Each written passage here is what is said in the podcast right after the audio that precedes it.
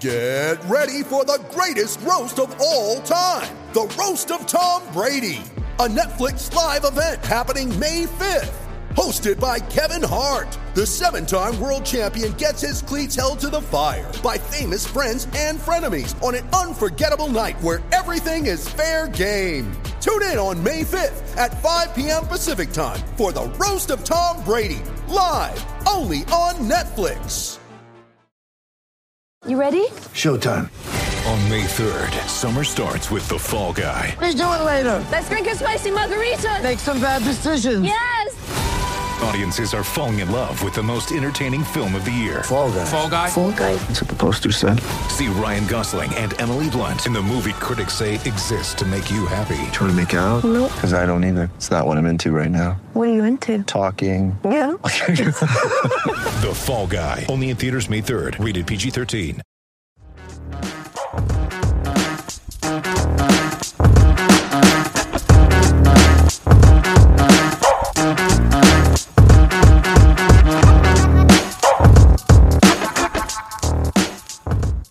Hey everybody, it's episode 30 of Across the Romaverse with myself, Sean, and I'm joined by Steve as we recap the weekend's action. Uh, but first of all, we've actually got the Hills alive with the sounds of transfer rumors today. And it's uh, it's a name that we've both been wanting for Roma to sign this season, Steve. So why don't you let us know what's going on right now? Yeah, so I saw just you know a little while ago in the sites, you know, reporting that uh, Roma has a deal in place apparently for Juan Musso, uh, position of need, like we've talked about, goalkeeper. You know, uh, for me, if Roma does have this deal in place, it would be a great signing. Musso to me is like the one A to Cragno, who's my number one target if Roma were looking for a goalie. So I, I'm happy with either one. I think Mhm. Musso would be a heck of a signing. You know, I did my goalkeeper piece back in December, and Yeah. he compares very favorably to some of the better keepers in the league. He's still, I believe, 26 years old. So, uh, someone who's coming into his prime at this point. Um, and I think he's got a very bright future ahead of him with a with a bigger club. Yeah, 26 years old. He'll be 27 by the time the next season starts. So, plenty of good years ahead of him. We've seen some great things from him at Udinese, you know. So, with a better club, might even see better results from him. So, I think it's a good signing. What about you? Obviously, depending on price. Well, he was he's my number one target. Who, who came out top of the stats in your in your piece? I can't remember. Was it was it Cragno? I, I think it was Cragno, but um, I think it's you know kind of beauty in the eye of the beholder in some ways too, because Cragno gets criticized for his size. He's a bit of a smaller keeper, great reaction saves. Um, Yeah. Musso is a bit bigger. Musso is kind of on par in terms of size with Silvestri and um, Dragowski, but the Yeah. two of them had really good numbers. Um, you know, Dragowski didn't stand out as much, even though he's a really good keeper. And then Silvestri was kind of saved what he's supposed to save kind of keeper, which is a good thing as we've seen in the past couple seasons, you know, save what you should. But I Yeah. think Cragno and Musso definitely the higher ceilings at this point. Yeah, yeah. Well, I, I from what I've seen of Musso, he just he's a keeper who makes me feel like I wouldn't want to face him if I was playing against him. But then again, we'll get into how Roma did against him just just, just yesterday because uh, they just faced him yesterday, and uh, yeah, it didn't look too good for Cragno yesterday. Uh, sorry, Musso yesterday. But um, yeah, we should just spell out that the, the rumor is today from Sport Italia that uh, Roma did some negotiations yesterday and struck up a, a verbal agreement with Musso after the match against Udinese yesterday. Uh, and they've apparently beaten out the competition from Inter Milan to sign him. So uh, we you know, we don't know. We've had some mixed uh, rumors from Sport Italia over the years. That this isn't actually coming from the usual Roma source, which is uh, normally Alfredo Padula. This is actually from a journalist called uh, Gianluigi Longari, if I'm not mistaken. And I, I don't know anything about him. I haven't uh, followed his rumors before, so he's never steered us wrong. But uh, you know, we don't we don't know what to expect. But so far, uh, yeah, that's it's just uh, the one source, Sport Italia, saying that we're in for Musso. We've got a verbal agreement, and uh, that we're favourites to sign him, but nothing signed yet. Yeah, no, And, no uh, prices were were dropped or anything like that, so we have really no Yeah. idea what it would entail. Yeah. Um, Yeah. Well, before before we get into next uh, this past weekend's action against Udinese, let's just recap the Roma women's side of things because uh, all teams were in action this past weekend. Even the Primavera were in action uh, slightly earlier, a few days, a couple of days ago, and they they lost to Inter. Unfortunately, they ever since the restart after the the league was suspended at under 19 under 19 level. Sorry, Roma have lost their last three out of four games. Uh, one in the cup where they were dumped out by Verona. Um, they lost to Spal in league, and then recently they just lost to Inter away. So uh, that you know, this comes after a season where they they were at 100% points before before the January start. Um, so they've got some way to get back on momentum. But on the women's side of things, at senior level, uh, Roma went into the second leg against uh, Florentia San Gimignano. Uh, they were carrying a 4-0 lead from the from the first leg, and man, Roma did not let up in the second leg. They didn't take it easy whatsoever. It was I watched the match, and uh, it was constant pressing, constantly keeping Florentia in their own in their own final third, uh, constant chances, uh, just you know, not not not even one of those games where it looks too easy. Just one of those games where it looked like Florentia personally insulted Roma, and, and for some reason Roma just took to the pitch and and just dominated them from start to finish six one. If it had not been for that one goal, you would honestly have no evidence that Florentia were on the pitch. But uh, on the Roma side of things, it was Andressa who opened the scoring early with a penalty. Then there came a brace from Agnese Bonfantini, uh, who becomes the first Roma player on the women's side to reach um, to score a 150th go- club goal for the club. Not not personally for her, but for the club. We've now reached 150 goals. Uh, she's all, she's also the first woman to score a hat trick for AS Roma. So you, you would think she's a regular in the side this season, but unfortunately not. Just as much as it's a mystery why Diawara doesn't play on the men's side regularly, uh, Bonfantini is marginalized this year, but she came into this game with a point to prove, and she scored her brace and she proved it.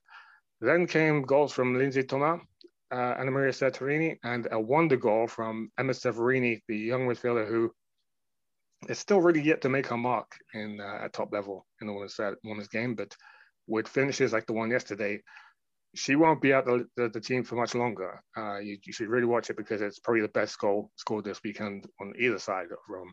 But uh, Roma will now face Juventus women in the Coppa semis uh, with the Milan derby, the Derby della Madonnina, on in the other semi-final between AC Milan and Inter Milan. And it's a chance for Roma to put right that Super Coppa result against uh, Juve in January, where they they you know, familiar story. They dominated Juve from start to finish. They fought well. Um, it was a performance that really kickstarted their season after having a very disappointing start to the league this year. But ever since that that game, uh, against Juve in the Supercoppa. They they they took that performance to heart and they they started winning games again. But they lost that game against Juve. Um, they were knocked out of the Supercoppa, but they can put it right by beating Juventus in the Coppa. Um, easier said than done, obviously. That about wraps things up on the women's and the under 19 side. So that's all that's left to talk about between me and Steve is Roma Udinese, the men's team. And Roma came into this match against Udinese with a chance to close within six points at the top of the table. In actual fact, I'm gonna I'm gonna pause my recap because Steve, you know, I'm gonna be honest. I came into this episode thinking that um, I, I, I honestly, if I'm gonna be honest with you, I've changed my my thoughts on the top three finish from what we said last week, where we said, you know what, Milan, Juve, Inter will now sail away, and we can just aim for fourth, and that's it now now I'm feeling very differently. And I was I was kind of relying on you to be the rational one to tell me how delusional I'm being. But then I, I read your article today summarizing Serie A, and you're writing that um, you know uh, Roma have a chance uh, for the top three. Uh, Roma are closing in on their, their competitors up front, and uh, and even even 538, you're you're a proponent of that site, and they're they're statistically modeling us as favorites for the top four now. So what's going on? Are we are we are we back to, to discrediting AC Milan? Do we fancy that we can get them? Yeah, I mean, you know, after last week, you know, and, and I don't, you know, want to like dwell on a loss when Roma lose a match like they did against Juve last week, but you know, just with all the other teams winning, it seemed like top four might have been out of reach because Juve had finally lapped us and had the match in hand, and then coming to this weekend and Juve lose a match that this week they probably should have won against Napoli because they they controlled most of that match. Uh, so they were kind of in our position last week when we dropped a match up in Turin that we yeah. probably should have won. Uh, yeah. And then shortly thereafter was that Milan match. Uh, and, you know, I've been doing a lot of work around the house painting stuff. So I've had these games on in the background. And it sounded like Spezia played a heck of a game. I, I only really saw the goals. I would pop my head in when I would hear some action going on. And Spezia was being praised up and down by the the announcer. And I, I looked at the stats afterward, and they held Milan to zero shots on goal Yeah. Uh, you know, we know all about Spezia, but this this puts the performance even against Roma to shame because you know Roma scored on them that that match in the Copa that they hmm they lost an extra. Milan didn't have any shots on goal. Um, and then looking at the table now, yeah, Inter won, so that took Lazio off our backs a little bit. Um, so there's three teams within three three points of us in places five through seven, and Juve's uh, I believe a point behind now in fifth. But if you look above us, uh, Inter's seven up at the top of the table now, but. The only other team ahead of us is Milan, who is six points up on us now. Milan plays Inter in the Derby della Madonnina next week, uh, which, based on current trends, Inter should be favored to win. But you know, we don't know if that'll happen. But if it does, and Roma takes care of business against Benevento, which we expect they should with their current form against like that bottom half type clubs, Yeah. you know, we can go into the match in two weeks, three behind Milan at the Olimpico. You win and you're level on points. You're you're ahead on the tiebreaker. So we could, in theory, be playing for second place um, Yeah. when we host Milan in two weeks. So it's a lot of you know ifs and it it relies on a lot, a lot on the other clubs. But yeah, I mean, after we both kind of committed, like we're shooting for fourth place now, I think we can shoot higher. I'm not talking Scudetto. So you- so you at feel it too? point, but yeah, but So- A- so I'm- after I'm the not, results, I'm not just delusional. no, you know, if if Milan had won, which they were expected to against Spezia, I'd still Yeah. probably say fourth, just because Juve has that match in hand. But um, even that match in hand that Milan and uh, not Milan, but Juve and Napoli have is head to head. So Yeah. based on the current table, Roma would at least remain fourth in the table with that match in hand for both those clubs because one would have to lose or draw. So you know the the points right now are are pretty good for Roma in terms of that match in hand. So that's not as big of a concern as it was when Roma was already fourth. Um, I'm, I'm I'm thinking also in terms of that match coming up after Benevento, where we we host Mhm. Milan at home. You know, I, I just feel like I feel like we should get after them. I, you know, like you said, Yeah. I, I only only saw the highlights of Spezia of the Spezia game this weekend, but I then I this morning I woke up to Ultimo Uomo, um, the XG map of the game.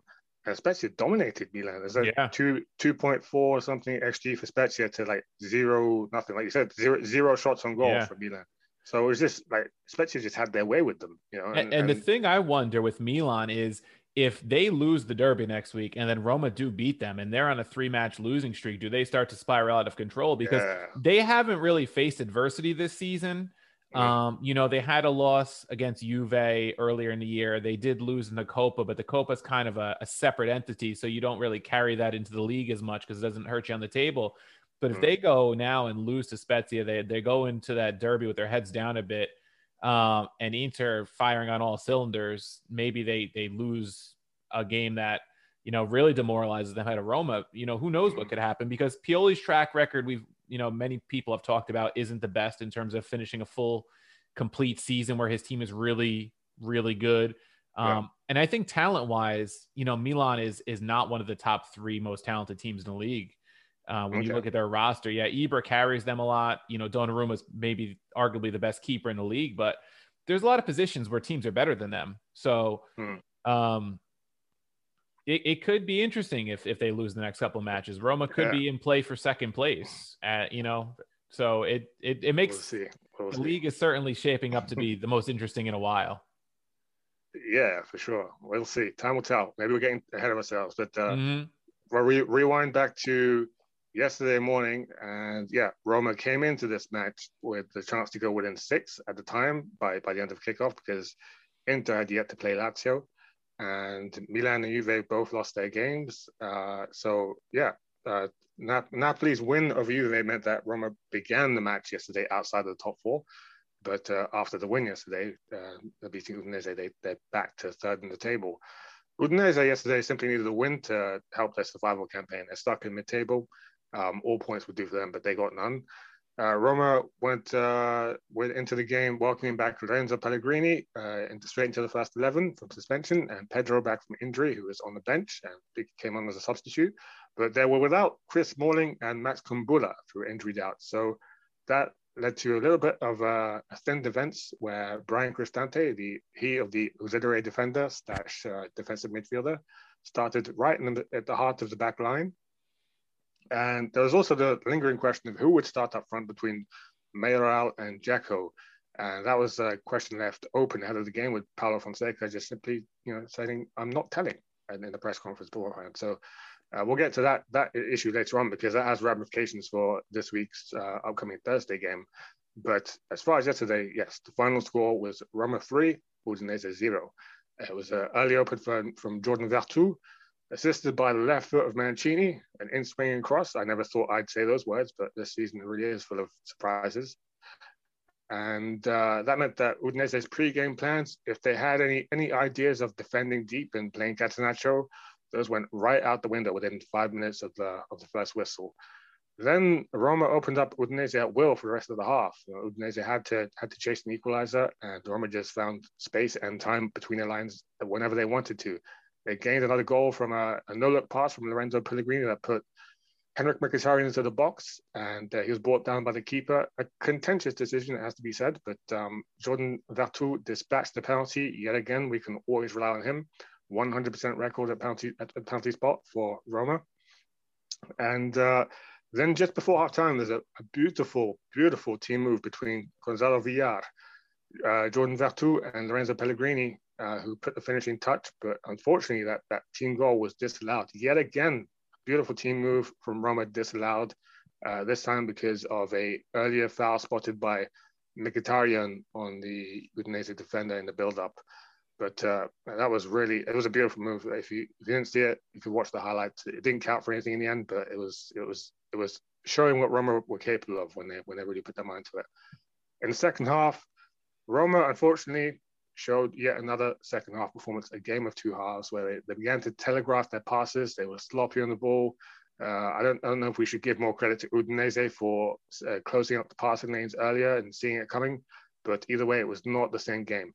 And uh, they gave away chances to Udinese, some clear cut ones, including a last save from Pau Lopez at the hands of uh, Gerard Deulofeu, who was let in on goal after he successfully closed down Bryan Cristante, caught him out clean cold in possession. Um, and Lopez saved Cristante's bacon and saved Roma's clean sheet on the day.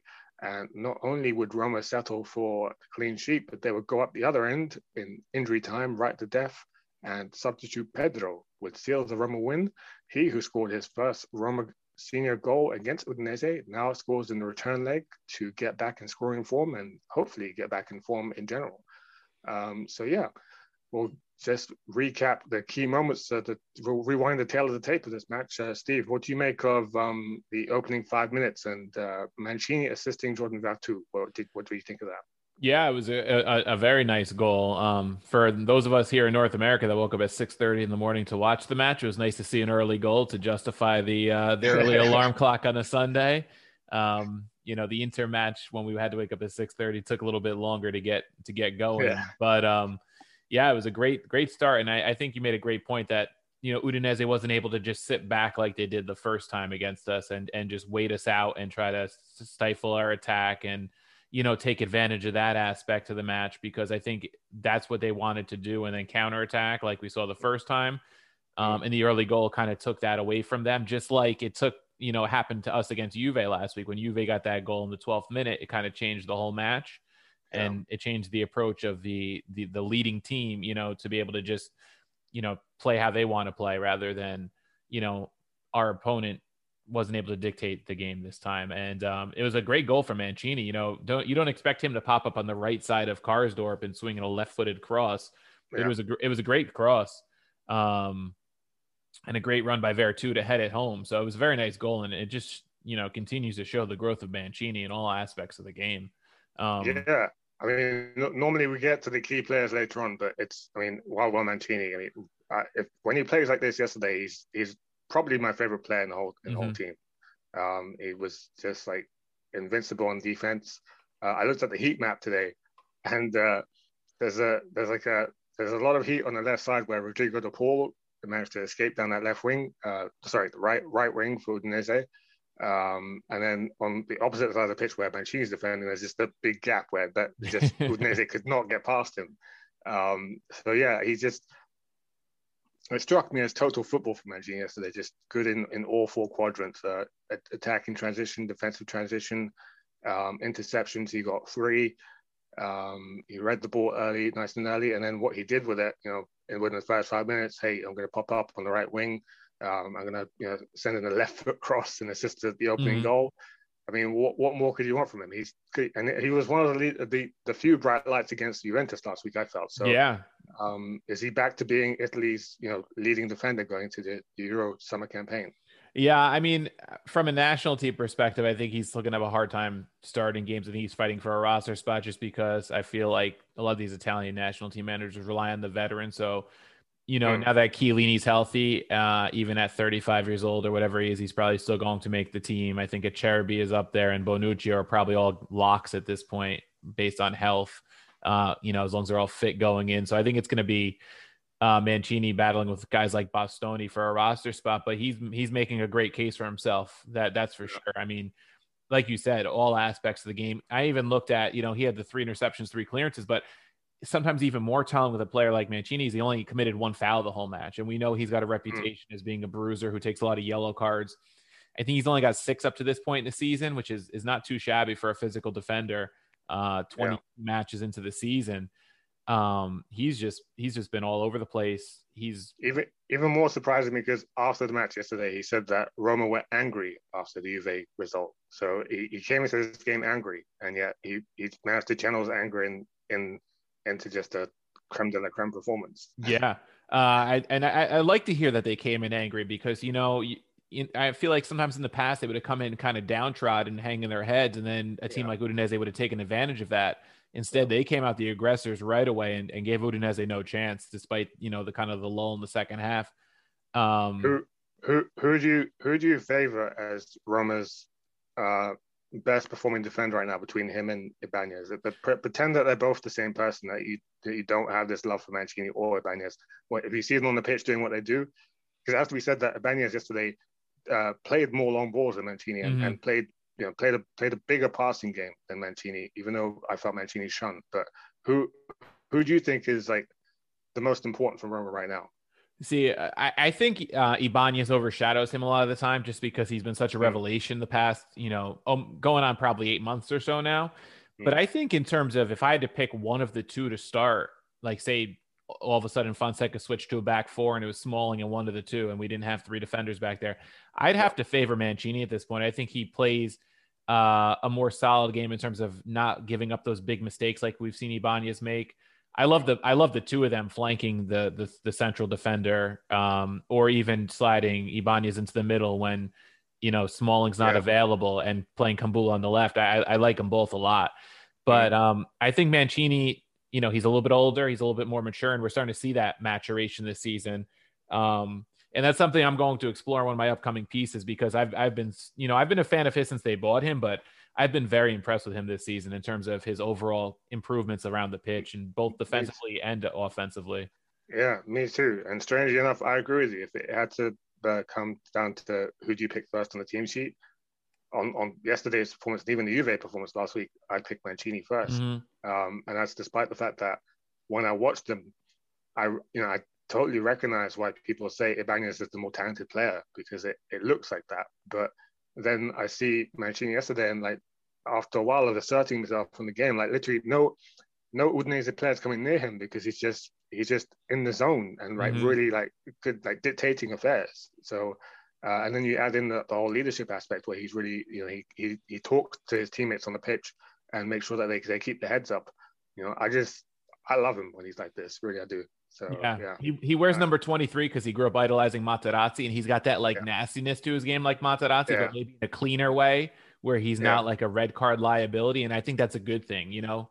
Um, then he he risked in the future becoming the, the next Sergio Ramos because you know the, the, Ramos is almost, almost like famous for being world class in the sense that he doesn't have to play dirty to get one over you, mm-hmm. but he just does it because he loves it anyway.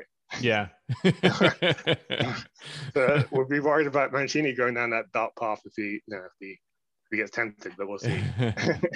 what about um yeah, as well on Ibanez, he jarred his knee mid game yesterday, and then mm. it looked like it was a doubt, and then and then reports came this morning that he actually does have ma- muscle fatigue this morning after that uh, impact injury yesterday. So um, Roma have more fitness problems at the back. How how do you think Fonseca is going to manage the back line of, of these next uh, four games of February, or even if you go into the first week of March, I believe it's uh, it's six games in in in three weeks. Yeah, it's it's a busy stretch, and when when Ibanez pulled up, I was I was concerned because it was one of those no contact things. You know, in the replay, he didn't bump knees with anybody, and you're like, oh crap, here we go again with a potential ACL because those are the injuries you always get not no contact.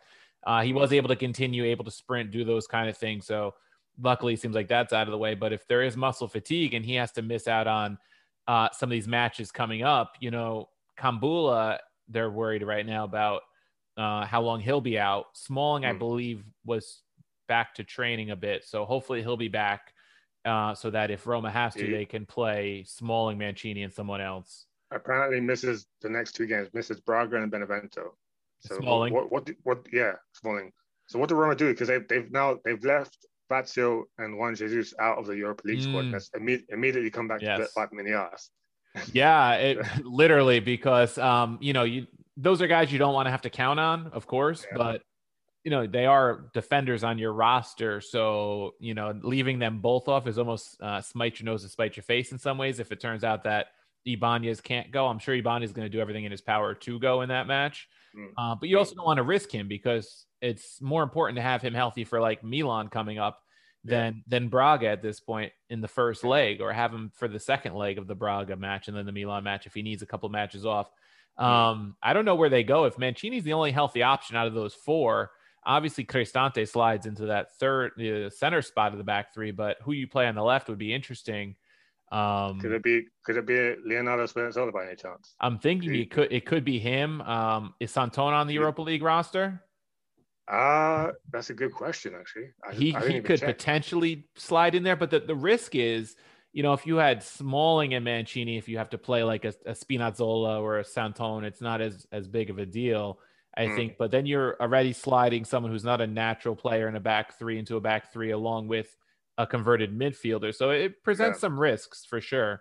Yeah, we'll see. We'll see what Fonseca conjures up this week and yeah. circumstances. If that happens for you know that heat map against Udinese might even be even hotter down the, Roma's left flank uh, against Braga.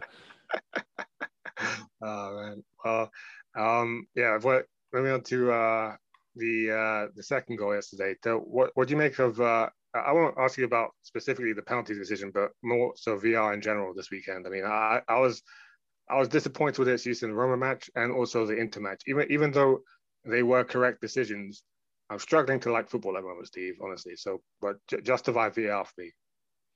Um, yeah, it, it's tough because you know the one I look at this weekend was the Atalanta Cagliari decision. Did you see the one at the end of the Atalanta Cagliari match? Didn't so, see that. Atalanta scored in the 98th minute late Muriel super sub goal yet again, but then Cagliari was whistled, given a penalty kick uh, when Darun took out Rugani from behind, and and everyone, including the announcers uh, over here in the states, it was an ESPN match. So yeah. um, Matteo Bonetti was calling it, and he was baffled at how the, the penalty was taken away because it Darun went through Rugani's you know back leg, even though he did get a piece of the ball, and they took that goal that that penalty away from Cagliari. Um, mm. And even the, the the decision on Roma's second goal, I thought was a little harsh because Mkhitaryan kind of chipped the ball so far away from himself and Musso that I, I don't think he had any play on the ball yeah, to wide. score the goal. Yeah. Um, so I thought it was a bit harsh. I know Musso's leg probably shouldn't be up that high coming out of the, the box, people were saying, but I, I, I thought it was a bit a bit harsh. Um, but then hmm. you look at like the decision made in the Lazio Inter game, and it was it turned out when you look at how closely VAR looked at it, and you do a freeze frame that um, Hoedt actually did get the back of Martinez's leg before he got the ball. So in some instances, yeah. it when you're splitting hairs like that, it comes in handy. But then there's other times, and it just it baffles you, and you're like, well, how is that not a penalty kick or how is that a, you know not getting looked at in some cases so it's yeah i don't know i, I know that these these decisions are technically correct um maybe i'm just complaining about uh being wrong myself but uh i just like i look at the roma game yesterday and i feel like we got a weak penalty for 2-0 then we score a beautiful goal for 3-0 and that's mm-hmm. disallowed on like the referee doesn't doesn't even originally call the foul so yeah. that's how that's how innocuous it is, even though it's technically a foul, but it's innocuous because the referee doesn't even he just lets slide. And you wind back the tape and you find a, a foul in the build-up, which is not like whether it's directly or indirectly influencing or not. It's, it's still like it's not it's not the the, the biggest uh, part of that story. Uh, yet you you cancel out the whole goal for that. You know, it it's like as a football fan, I do I have to wait another five years for players to start training to, to be technically correct on the pitch and, and you know not take the player before the ball mm-hmm. and focus on that for the next five years rather than focusing on actually training at football. You know, yeah. it's, it just it's killing the spectacle for me personally. Yeah, it's tough because you know I I, I think of that Hoedt play. He was called for the penalty on uh, Martinez in the Inter match initially, so yeah. it, it just held up the decision, but man, it's tough sometimes for some of these players because Hoedt made a pretty good play on the ball. Just he happened to, you know, milliseconds before he got the ball, get get a piece of Martinez's leg to yeah, justify exactly. the decision. But it's it's so minuscule some of these things that for all the good that VAR does bring at times, it also uh, kind of takes out the the human element of the game at at points. Um, mm. But on, on, a positive note, I guess the fact that Chiellini was called for the penalty by VAR uh, and given the yellow card shows that Juventus doesn't get all the calls anymore. That yeah. it, it is possible for other teams to get calls against Juve via VAR. I don't know. Yeah. I, to look at it every, one, every, one positive light. Every, everyone's sending the refer, uh, video referees Valentine's Day cards that one. So, yeah. what about uh, Molina and Edin Dzeko in the second half? That that wasn't given as a penalty. Did you think it, that was correct or not? It, it was kind of 50 50. Sometimes Dzeko um throws himself a little bit. He looks for yeah. it and i think even more so now that he's slowing down a bit we've seen agreed. And i think that reputation is starting to precede him a bit which maybe takes away from something like that. Agreed. maybe a different player gets that call. I agree. I agree. Even my, my first reaction in the, the moment was like go on Dzeko you can do better than that. Yeah. Uh, even even even if it was a foul i was like you know mm-hmm. you, you should just play the ball play the ball don't play for the foul. So yeah. Uh moving on. I mean yeah we've covered the this disallowed goal. So um, Ibanez, we've covered that. But uh, what about Roma's second half performance? I mean, we've, we've, talked about two players who performed well in the first half. Mancini held up in the second half, but two kind of faded and, and sort of embodied the, the, the game of two halves from Roma. Um, even though even though Roma actually only conceded six chances on their goal in, in the entire match, uh, it was Veretout himself after the match who said that they gave away too many chances. They were they were angry at how how much they gave away or let Udinese back into the match um, in the second half. So what I mean, we've talked about this before, so maybe mm-hmm. we'll cover it very briefly this time. But is there anything new we can say about Roma's second half performances? Is, is there anything that you've noticed new that you could explain? This? I don't know if it's just them turning off because we we've criticized their second half performances in matches that are close that they've lost. Uh, that's mm-hmm. a different story than like this match or the Verona match to me because these are matches I think where they were in a comfortable lead and then kind of turned off a bit. Uh, definitely more than they probably should have. Um, and I, you know, you have that match on Thursday. Maybe players start to think, mm, you know, we let me save my legs a bit because Fonseca doesn't make a lot of subs in the second half, especially early in the second half. I was kind of hoping he would have made that Diawara sub and some of those other subs a bit earlier in the second half, yeah. just to just to rest players, uh, you know, a little bit more, rest Pellegrini or rest Mkhitaryan or Veretout, for example, who who definitely fades in the second half because he works his tail off in the first half sometimes. Um, yeah. I, I think it's more of a mental thing sometimes with them than a physical thing, except for certain players like Veretout. He runs a lot, so I can see him tiring out a bit. Um, mm. But they seem to be a pretty fit team this year. Knock on wood, you know, the injuries have been fairly limited for the most part. We talked about a couple of the big injuries in defense recently, but Roma's mm. been pretty healthy this year compared to past seasons. So, uh, in that sense, well, I'm, I'm glad you said that because it, it, occurred to me yesterday after the game. I, I was reading comments on the forum uh, talking about exactly what you're talking about, where Fonseca yet again making late subs like you know five minutes before the end and not you know half an hour mm-hmm. uh, for half an hour to go. But it occurred to me, is that not a reason for our, our, us keeping up our fitness levels here? Because if if he subs players as much as we've been asking him to week to week early early in the second half, does that not overall bring down our, our stamina over 90 minutes? Do we not yeah. have no chance of lasting 90 minutes?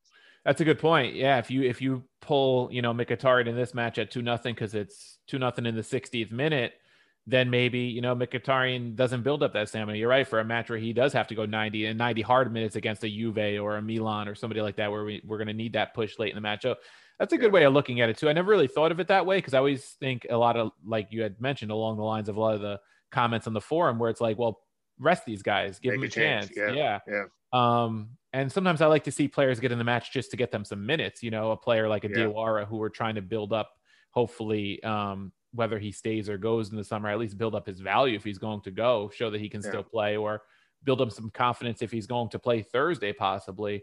Um, yeah.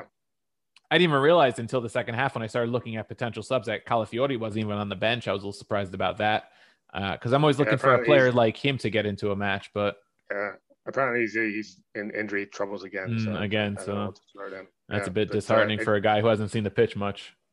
Yeah, but yeah, this this new this angle only occurred to me yesterday, so I'm with you. Um, it just it just strikes me that maybe football is in a in a, at a crossroads where they either have to commit to this new five star rule or take it mm-hmm. away because uh, our expectations are sort of like verging towards you know ice hockey and American sports mm-hmm. where you can sub in and out throughout the whole game, and and like fitness over 90 minutes isn't such a concern. But for now, uh, you know, footballers are expected to last the 90 minutes. So mm-hmm. you know, either either we get used to the five sub rule or or we scrap it and go back to where we were before. Uh, yeah, we're gonna take a, a, quick commercial break, but afterwards we'll be back with uh, more focus on the key individual performances, and then we'll look forward to Thursday and Braga. Okay, we're back on Chiesa di Totti across the Romaverse, and we were talking about Mancini, Veretout before before the uh, before the break. Um, do, you, do you want to say anything more about them, or should we should we move on? Uh, not too much. Just you know, I think the Veretout thing is something to keep an eye on because he does seem to fade a bit in the second half. So uh, we'll have to keep an eye on how Fonseca manages that, and if that becomes a, a continuous trend. I think, but Mancini mm-hmm. has not much more to say about his his dominance yesterday. What about Veretout? One quick thing: uh, he he's now equaled his, or maybe even beaten his best scoring campaign mm. in his mm. career, which was at Fiorentina, I believe in 2017, and uh, he's now the the uh, strange statistic to, to quote, but he's the record French goal scorer at the club, beating Vincent Candela's uh, 14 goals for Roma. He's now scored 15, Veretout. And uh, even uh, Fonseca came out after the game saying that Veretout was, was wanted last year by Napoli. And Fonseca twisted his ear somewhat and uh, told him that, you know Jordan, if you stay here, it's the right place for you. And I promise you, you'll get 10 goals next year or more. Mm. And Veretout's already done that.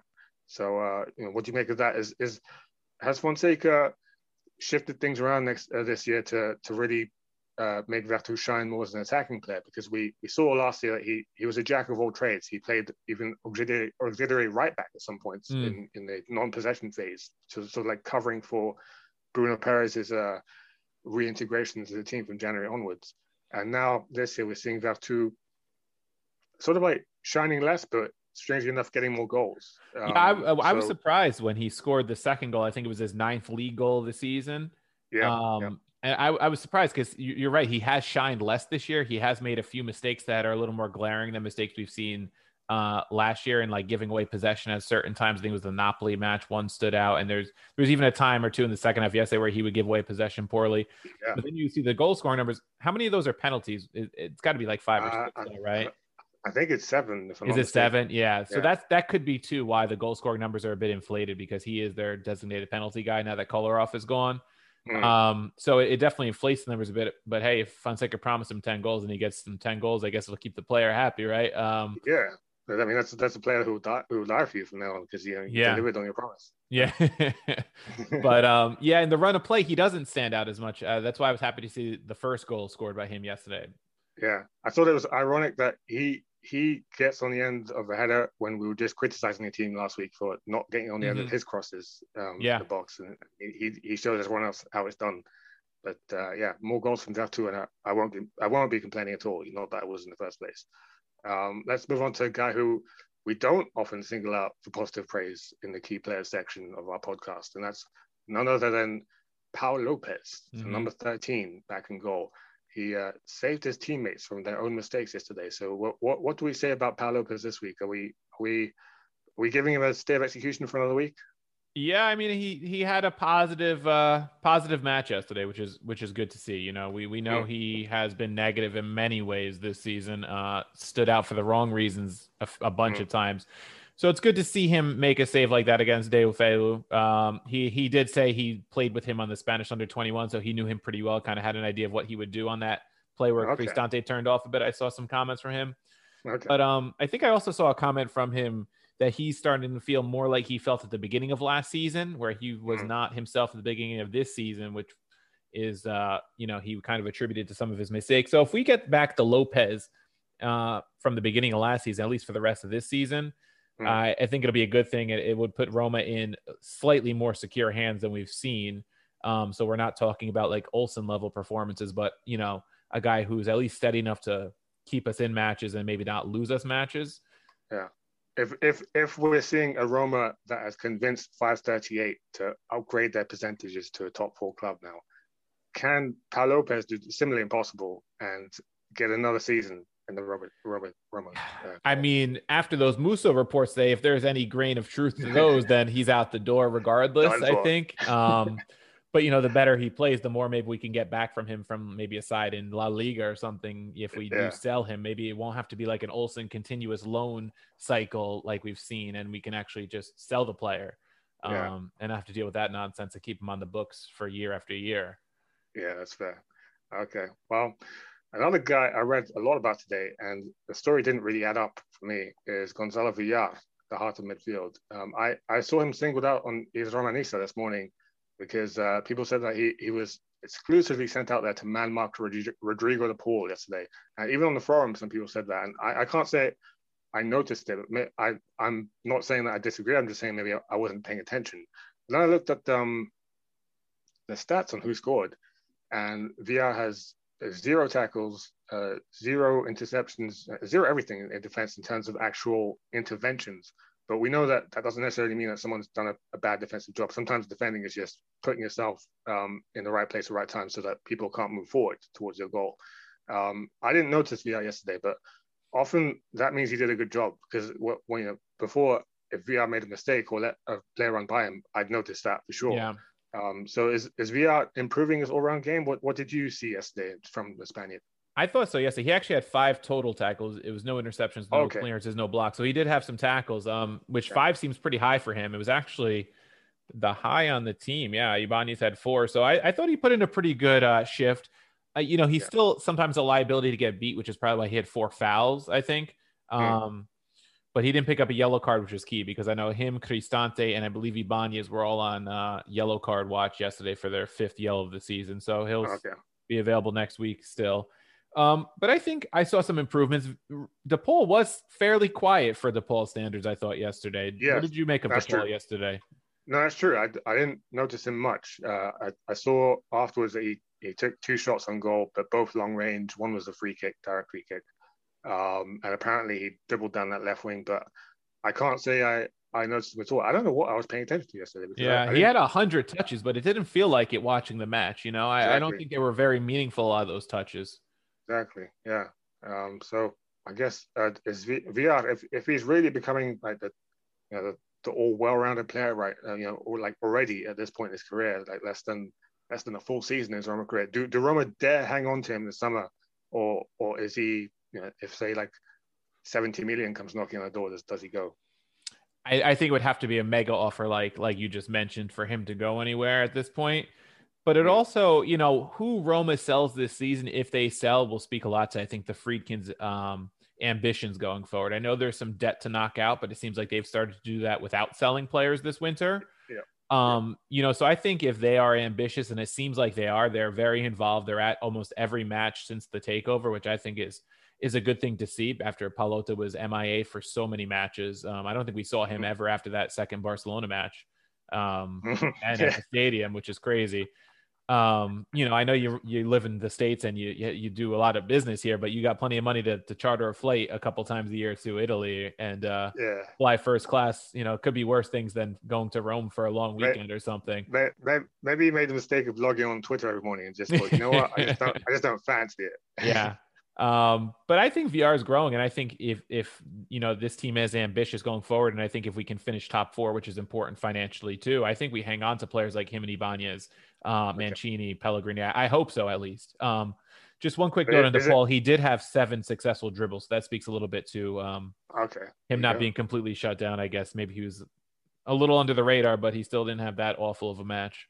Yeah, is is that fair to judge the Friedkin by that by that standard though? Because I, I definitely understand what you're saying, and I, I actually agree with you. But then I think, okay, they might choose to hold on to our best players until like the last week of August. But then if if, if no one's you know signing up uh, Peres or or well, Peres's contract's running out, so he Mm. doesn't really count. But like Pau Lopez, for example, you know, if, Yeah. if you you can't unload the expenses in one way, then surely eventually you've got to draw up money somehow. Don't you? Yeah, yeah. I, I it, it depends. I mean, it, it's tough because we've we've kind of gotten to the point where that's what Pallotta's MO was. So I think that's what the Friedkins will be judged on, fairly or unfairly. Um, Hmm. You know, he would say Roma's not a supermercato, but it turned into one under him all the time. Um, so hopefully the Friedkins, even if you have to make a sale here or there, we've seen plenty of other clubs do it. You know, it's not just. Roma. It's not just Roma's problem that they have to make sales sometimes, you know. Um, Yeah. But not everybody can do what Juve does is, and trump up some false pl- plus valences by selling some Primavera player and then buying someone Kid from you've never heard of. uh, yeah, sell someone you never heard of for 10 million, and then you know they, that's Yeah. what they do. They buy players cheap, and a couple years later, all of a sudden, after a couple loans, they're worth 20 million instead of the two they paid, and you know that's what Yeah. they do to trump up their books, or they do these these swaps like we saw with Arthur and Pjanic this summer to to fix their bo- their books. So Yeah. um, Yeah. Not everyone can get away with that like Juve does. So I see why clubs have to sell. Um, hopefully, Roma just sells smarter in the future and is able to to not have to be forced into selling someone like Salah for like 35 million when he's worth clearly more than that on the open market. Yeah. Um, yeah. Yeah. That's true. You know, Well, if- let, let, me, let me let me put let me put it in a, a no no win question for you. Then then we'll move on. If if Roma has to come up with that Musso money this summer, do, you- do you keep Villar or do you sign Musso? That's tough. I, I think um, goalkeeper is a position where if you had to choose between Villar and Musso, as much as I like Musso and uh, Cragno and players like that, if they're going to cost you 30 million and you need 30, you know, and it comes down to selling Villar for 40 to get that 30 million, I think you look elsewhere for a Silvestri or someone cheaper. I agree with you. I would I would rather knock on Dragowski's door or Yeah. Cragno and, and try and yeah start Yeah. a bidding war. I agree with you. There are a lot of keepers to go around. There's not so many Villars by Roma standards. Yeah. you look Um, around the league, about- there's plenty of keepers that are quality. Yeah, yeah. What about Pedro's return to goal scoring from yesterday? Is he is he now? He's playing a role that uh, he's never previously played before. He's playing deeper.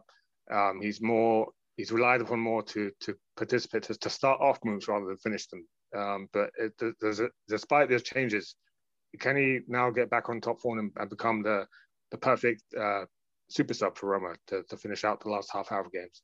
Yeah, I think that's more his trajectory at this point, especially because Mkhitaryan and Pellegrini have been so good in the attacking midfield. Um, and then you throw El Shaarawy into the mix as well. I think um, El Shaarawy and Pedro will be competing to get some starts when you need to spell Mkhitaryan and Pellegrini more than uh, to start on a regular basis, as long as their form keeps up. Um, but I think that's a role that could suit Pedro at this point in his career because expecting 90 minutes consistently out of him, like we saw early in the year, I think is a bit unrealistic. Um, much. Yeah. I know I know Mkhitaryan's only like a year or two younger, but Mkhitaryan just seems to be on a different level this year. Um, so I think Pedro for 20, 30 minutes at the end of a match where you might need a goal or you might just need to close out a match, I, I think he could do a lot worse. Mm, yeah, fair enough. Well, that wraps up with Udinese. They're dispatched this weekend, and uh, Roma in the league next next weekend will be facing Benevento. But before then, it's Thursday evening in Portugal. It's an away game. It's against Braga. It's against Paulo Fonseca's former club, who won the Portuguese Cup with him by beating Porto in the final.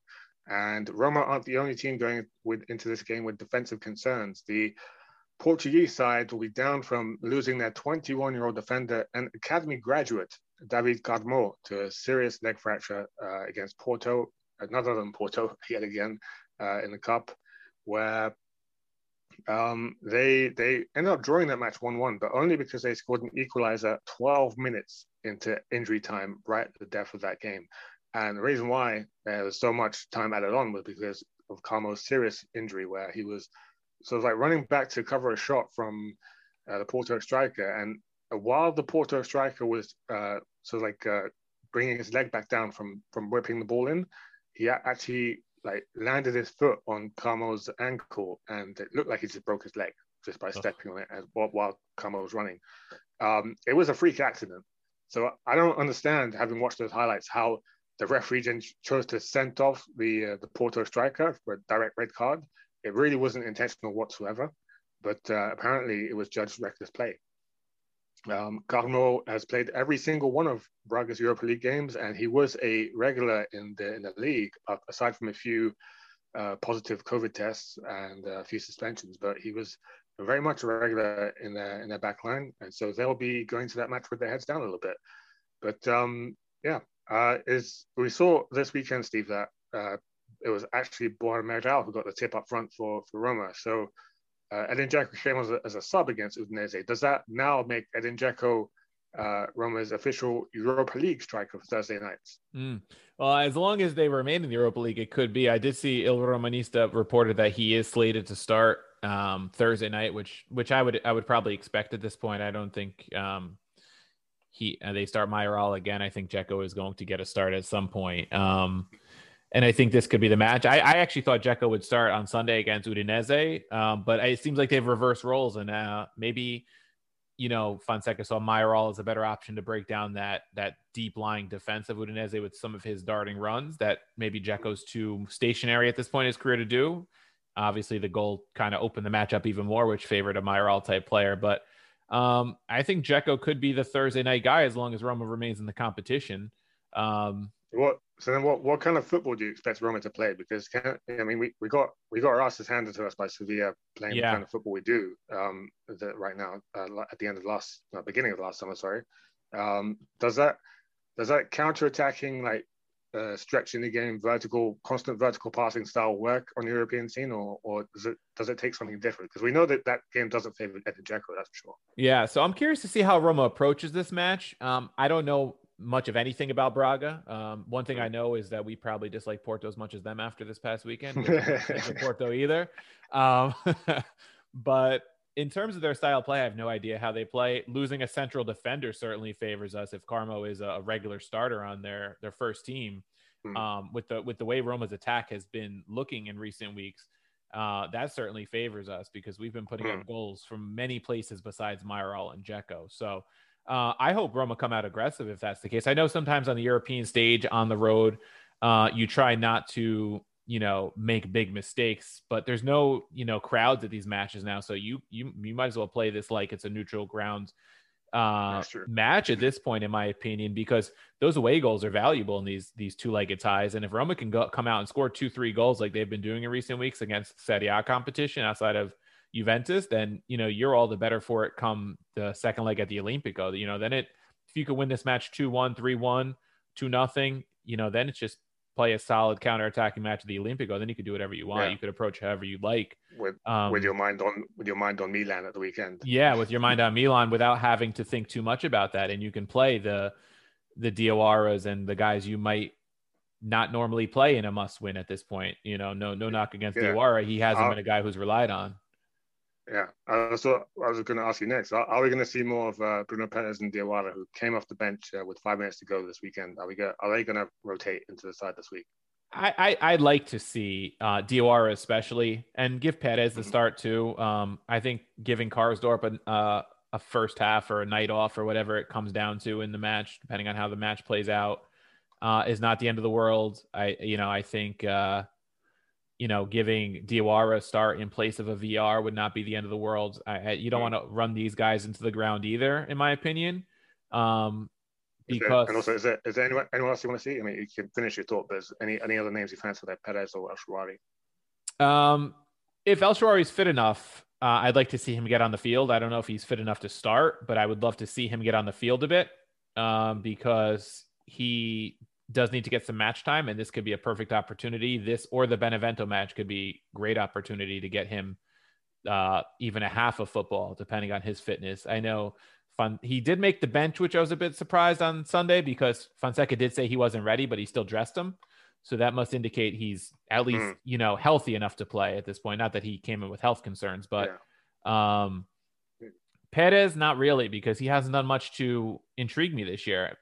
Um, maybe if Pedro's fit enough, maybe he starts. I know we just talked about him as a super sub, but uh, maybe against Braga, you rather start him and rest somebody like that's a good point. Yeah. Else, but I, I have a feeling it's going to be Mkhitaryan and Pellegrini just because they've been heavily relied on this year. Um, and I think you can handle Benevento with one of them resting if they have a you know uh, a lot of minutes on their legs on Thursday.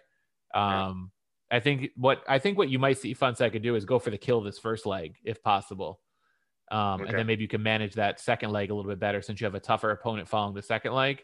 Um, so if, if I'm asking you one reason why I should tune in this Thursday and be excited about it, you're, you're promising me goals. Is that what you're saying? I think so. Okay. I, I think we should see some goals from Roma. I, they, they've done too much recently to, to not make me think they can score goals. Um, and I'm looking at 538. We mentioned 538's projections earlier for Serie A. They do, you know, head to head matchups too. And right now, and this is talking about just the first leg uh, in Portugal, Roma is given a 47% chance of winning. Uh, mm-hmm. Braga 28% and 25% chance of a draw. So even the the kind of computer models favor Roma on the road. Yeah. Whereas like a team like Man United is uh, an underdog on the road against Real Sociedad on the road. So it kind of speaks to uh, the matchup discrepancy that at least the models see, you know? Yeah. Okay. Well, goals is a good reason as mm-hmm. to tune in. So um, if it's not a golf fest this Thursday, well, you know where to find Steve on Twitter. You know, give me your thoughts after the match. He's wrong. But uh, before then, we've got some features coming up on Chiesa di Totti this week. Steve, what, what do we have coming up this week? Uh, I know Brent is doing a Braga profile. I believe it's going to post on Tuesday. Um, hopefully, we can all learn a little bit more about Braga because that's not one of those Portuguese clubs you usually hear about, um, like the Portos and Sporting Lisbons of the world. So hmm. I'll be looking forward to that too because I know virtually nothing about our opponent. It's kind of been that season in the Europa League. We don't know much about any of these teams. Um, and then Brent will be working on a Pellegrini profile. I'll be working on a Mancini profile. Not sure when those will post, if it'll be this week or the following, because we're pretty busy uh, on the site between our Braga coverage, our Benevento coverage, along with uh, your usual piece, Jimmy's usual piece. So we've, we've got quite a bit coming up this week. Yeah, I, look, I looked at the schedule uh, that was when it came out yesterday, and it does slots filled up fast. We, yeah, you know, we've got a lot coming up this week. Yeah.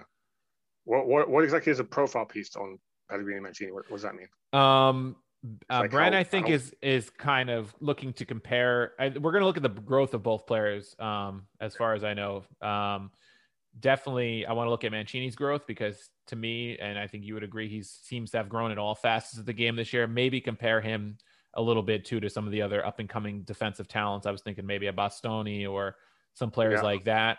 Um, I like that. Yeah. Yeah, sure. to kind of see how he rates. Um, football FB reference uh, has a great um, new kind of matrix where they will give you the uh, percentile that a player ranks in like each major category now. And I was just gave it a quick glance the other day. Mancini ranks very highly uh, in a lot of categories for defenders, for central defenders, okay. especially f- with his ball playing ability. So I want to take a bit of a deeper dive into that. And I think Bren was talking about comparing Pellegrini to some other players too.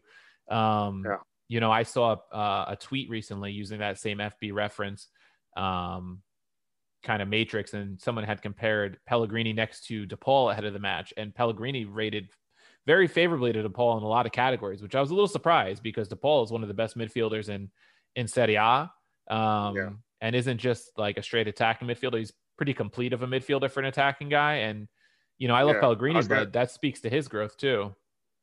Yeah, I was going to say I, I, expected him to be compared to Luis Alberto because that's that's the the mm-hmm. comparison that always comes up over the last 12 months. Yeah. Who's better in the final third? But I, guess if we're comparing him to DePaul this year, then it, it speaks to how versatile Pellegrini has become that you can you can trust him starting from deep and and in the final third. So yeah, that's uh, that definitely speaks to his growth as a player. Uh, looking forward to both of those features. And um, yeah, that wraps up number 30 across the run verse for us this week. Uh, we'll be back after the Benevento game next week in seven days' time.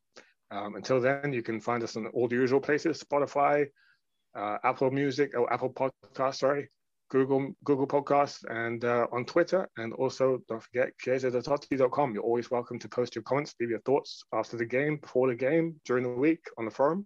We're always there. Uh, until then, bye for now.